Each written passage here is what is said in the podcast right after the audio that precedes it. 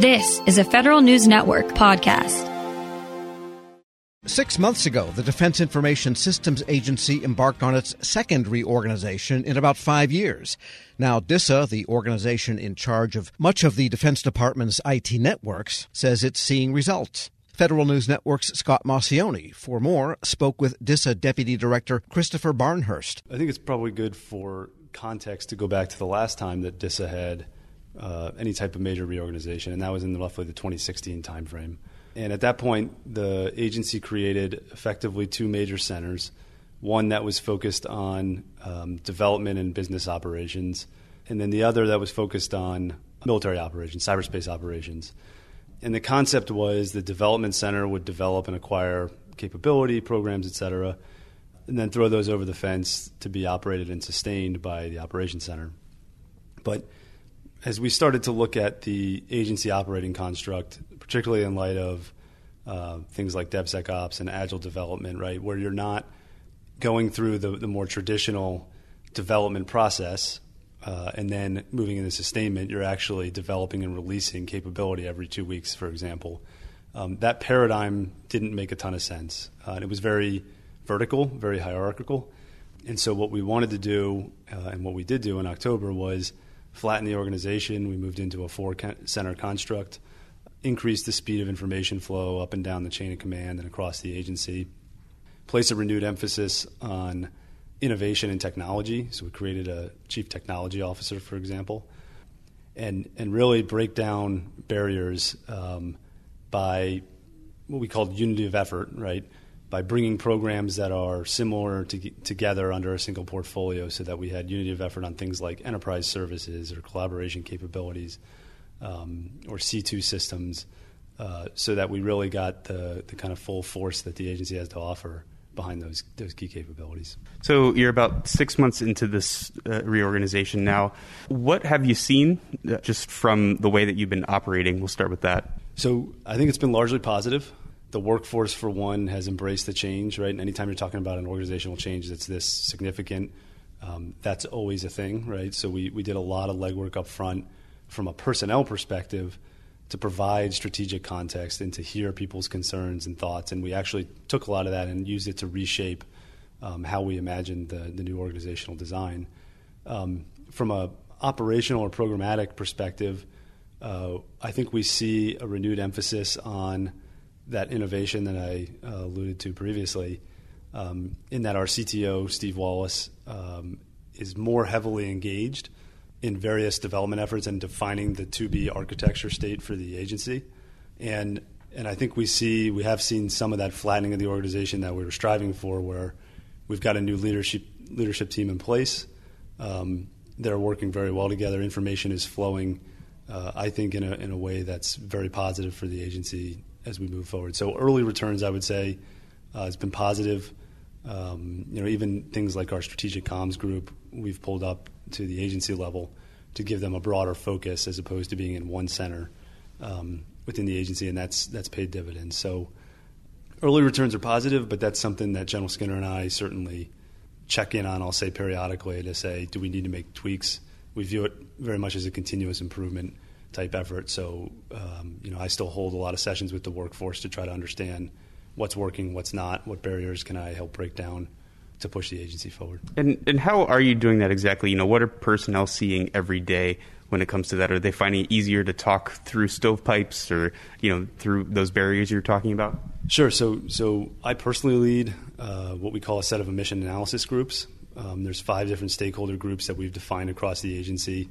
Um, they may be our Uh, culture and trust type organizations. They may be our field commands, um, our senior leadership team, right? So we, we define these different groups, um, and I meet with them periodically, uh, again, to just have an open dialogue, and it's really a, a give-and-take discussion about um, providing context from a leadership perspective and then listening. And, and it's the listening that I think is easy to overlook sometimes, but that really helps myself and General Skinner guide the agency in a, in a way that's, um, I think, positive and meaningful. The other thing we've done is we've looked at our governance structure. Um, there's always this natural give and take of too much governance, too bureaucratic, right, too slow, uh, versus not enough, where um, little bit of the Wild West kind of scenario, and, and the agency's not then communicating well enough.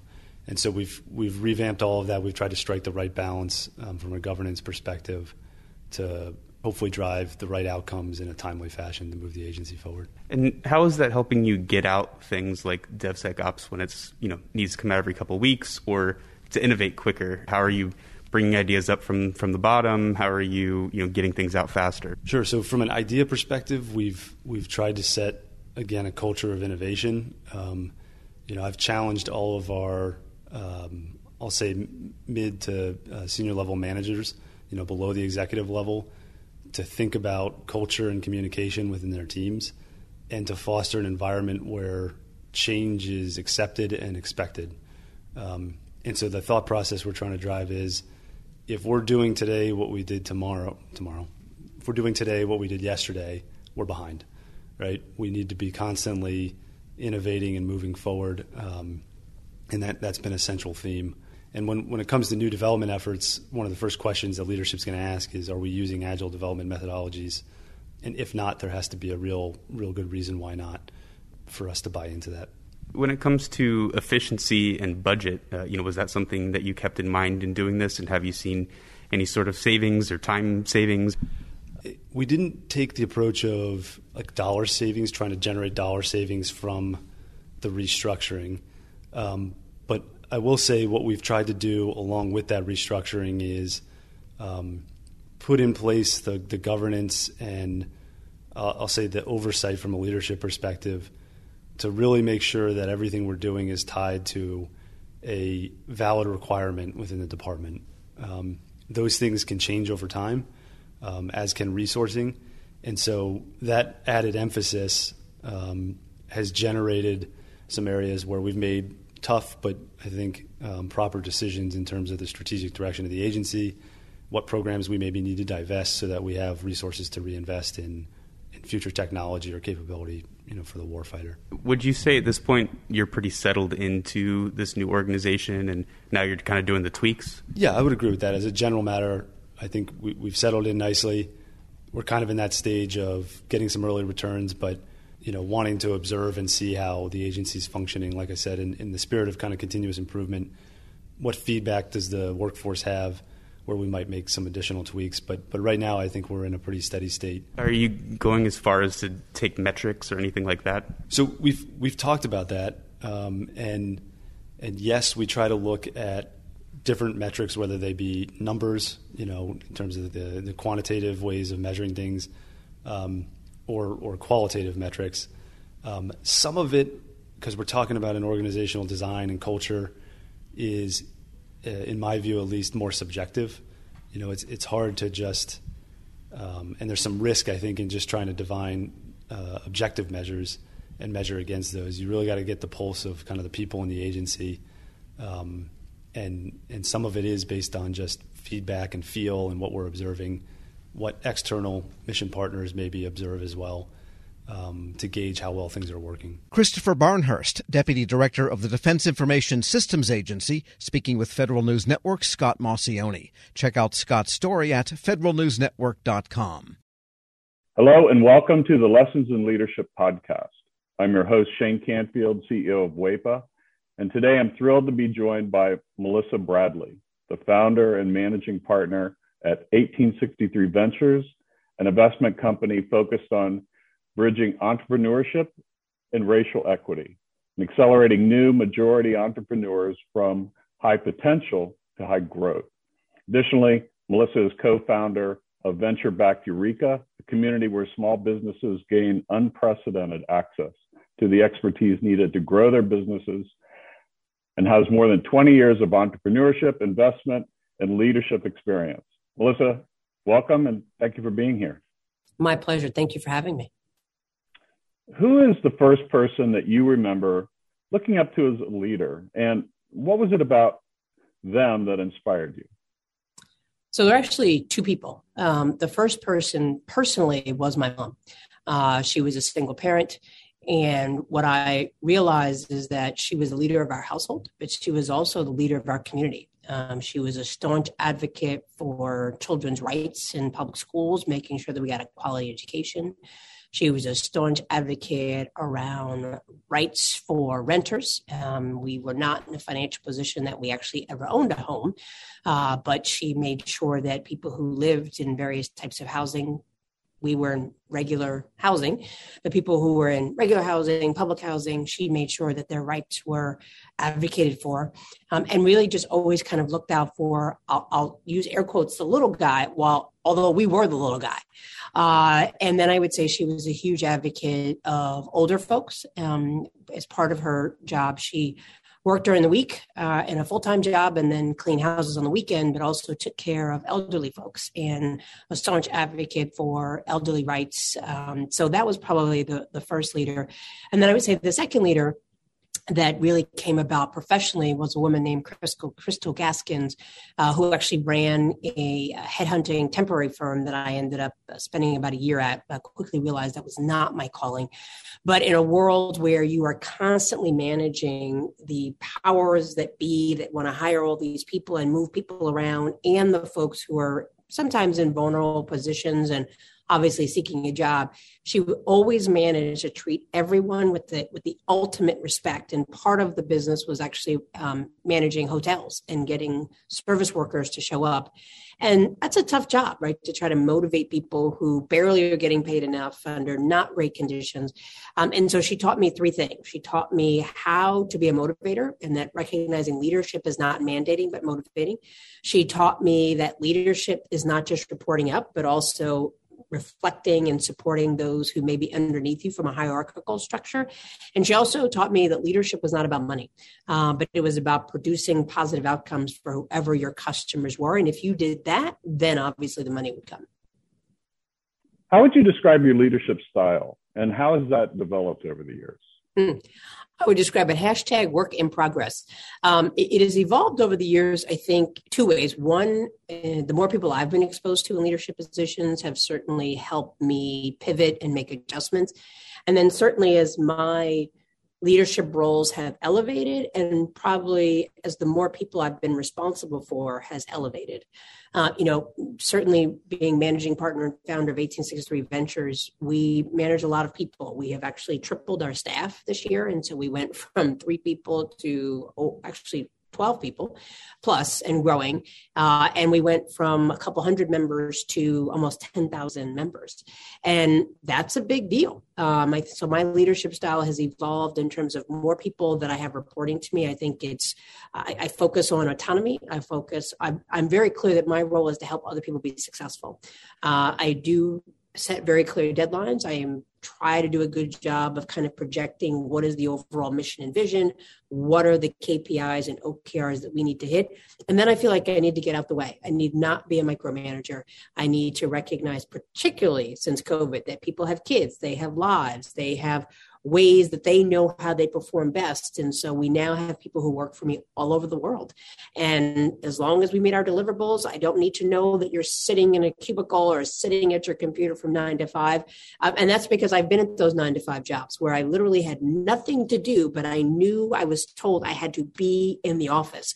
Uh, and it just seemed like a complete waste of time. And so I'm really laser focused on outcomes and productivity and advancing the vision and mission, and not on what does it look like? Because I think successful work looks different for everyone.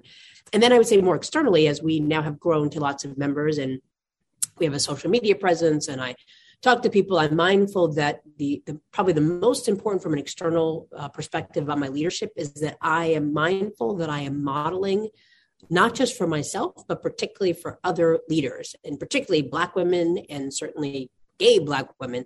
Uh, you know, there are not a lot of us. Um, you know, you mentioned that I'm a co-founder of Eureka, so I'm fortunate enough to be in the first thirty or so Black women that have been supported through venture capital, which is a sad statistic, but for a different topic. And so I'm mindful that people are always watching me.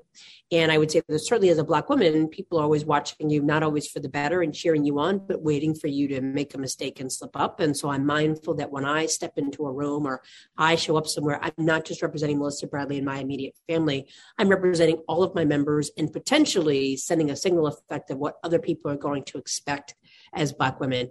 And the final thing I would say that definitely has evolved since now that I'm over fifty uh, is that I feel a much greater freedom to say what's on my mind. um, than I did before. And I, and I do that. I probably said what was on my mind before, but in a way that was reflective of my frustration and anger with the system. And now I say it with the expect, with the level of calmness and the expectation that it's important that we are honest around what do Black communities experience, and to phrase it in a way not based on anger, but really using data. And so I would say I've consistently been a staunch advocate for Black and Brown communities, but has evolved from being very reactive and saying, well, don't do this and don't do that, to saying, let me explain to you why I think it's important that we take this up, and really letting the facts drive the discussion. Some of that probably comes from the fact that I've worked in two presidential administrations, and we all know that that just goes back and forth, and oftentimes based on rhetoric and not fact.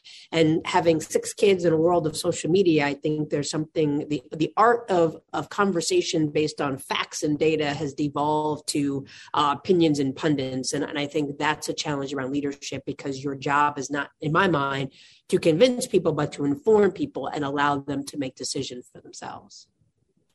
I, I saw you on a post uh, with a Washington Post um, uh, interview, and it, it, you were amazing. And it, it's interesting to listen to you describe what you just said, because I could see all of that reflected in how you responded there. And um, make one other quick uh, comment about, as a company grows, WEPA is growing as well. And you are so spot on. We have, as, as leaders, we have to let go and trust those people that work for us and empower them to do their job, and then let them roll. And that's not always easy. Helping your employees learn new cloud skills helps your business become more agile, more resilient, and more secure. Not helping employees learn new cloud skills causes your business to become less agile, less resilient, less secure, less innovative, less profitable, and, well, ultimately less of a business. Don't become less of a business. Try Pluralsight and get your employees everything they need to learn new cloud skills. Learn more at pluralsight dot com slash vision. Cough and cold season is here. Introducing Ricola Max Throat Care, Ricola's most powerful drop yet. It's the best of Swiss nature wrapped around a powerful liquid menthol center for maximum relief from your worst cough and sore throat. Maximum nature for maximum relief. Try the new Ricola Max now, available in the cold and cough aisle. Ricola. It's in our nature.